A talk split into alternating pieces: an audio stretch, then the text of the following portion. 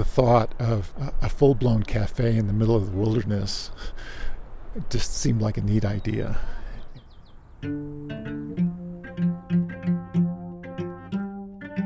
That's Hank Magnuski, also known by his trail name, The Owl. He works in tech in Silicon Valley, but he has a very special side job. I'm Lisa Morehouse, and this is California Foodways. I'm traveling to every county in the state, finding stories about food, agriculture, and the people that make both possible. Today, we're in Alpine County, following through hikers on the Pacific Crest Trail and their journey to a magical pop-up cafe.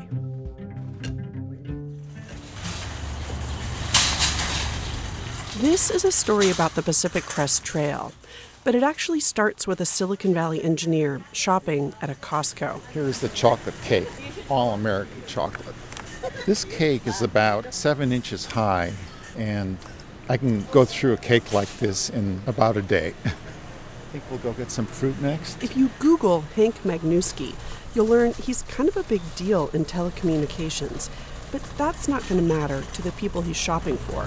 Bananas have a lot of nutrients. It's a favorite hiker food. After he leaves, he'll head out to the Pacific Crest Trail, known as the P C T, and wait for a herd of hikers.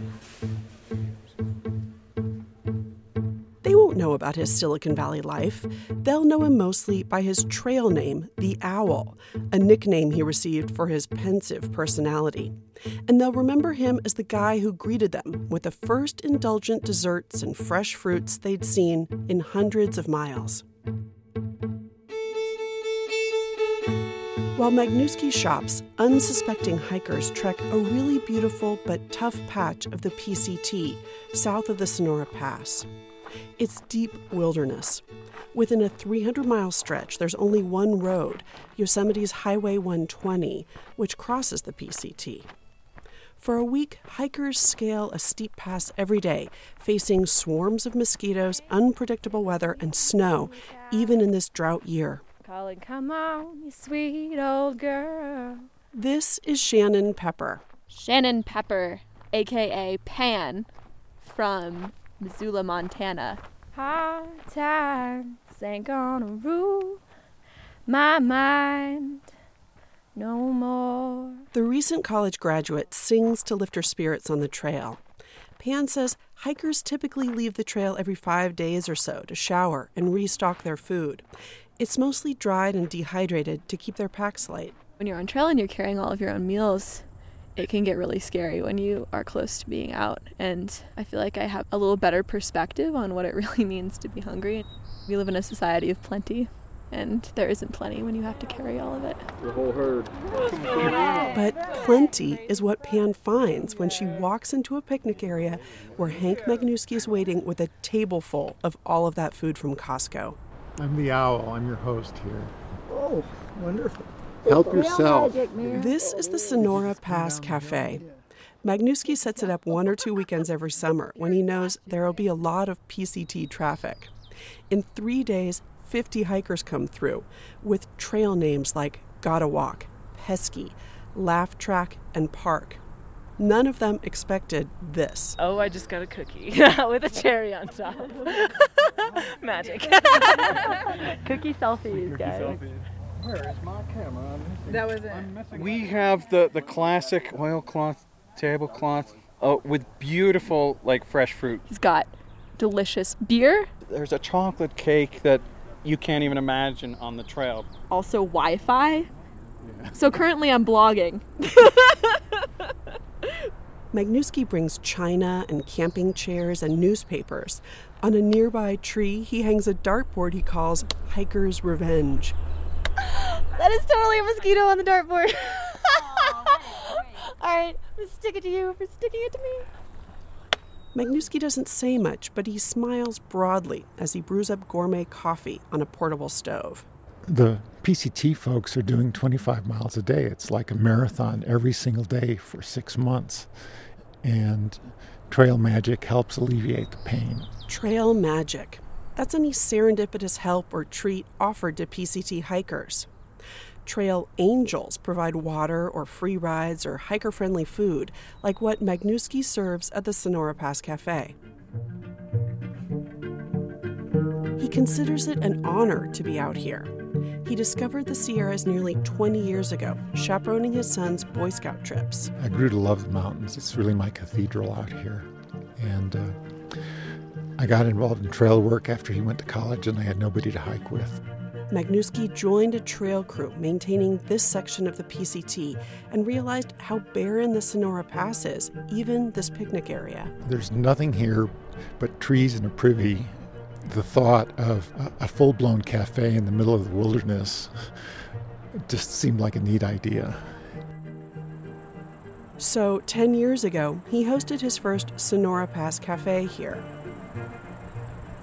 Here comes the cookie. Here you go. Ah, nice. Cat Addison, trail name CatDog, is from Bend, Oregon.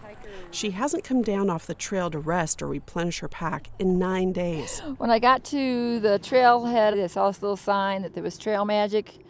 I started to cry because I was so tired. So I'm so glad to be here. Addison's sixty-two.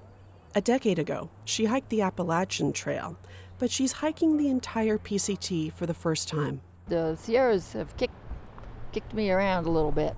I mean, I've had a couple meltdowns. I've had a couple face plants. Didn't feel too good. You know, people always say the trail provides, and sometimes it does.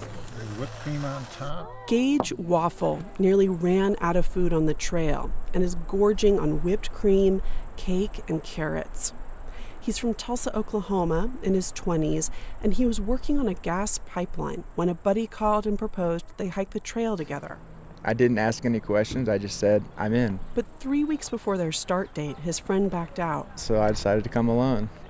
I'd never really done anything or been out on any adventure on my own before, so I was a little bit terrified at first. And this whole experience is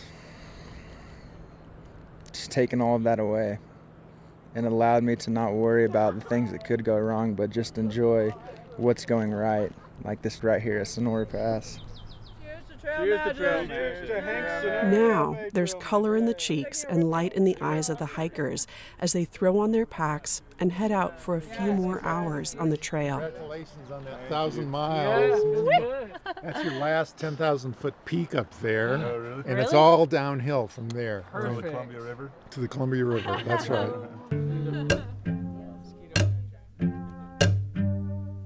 That's it for this episode of California Foodways. The story was reported and produced by me, Lisa Morehouse. It originally aired on K Q E D's California Report magazine and N P R's Weekend Edition. Our theme music is by Takanobu, and Ariel Plotnick produces the podcast. We receive support from FERN, the Food and Environment Reporting Network, and from California Humanities, a nonprofit partner of the National Endowment for the Humanities. You can learn more at calhum dot org.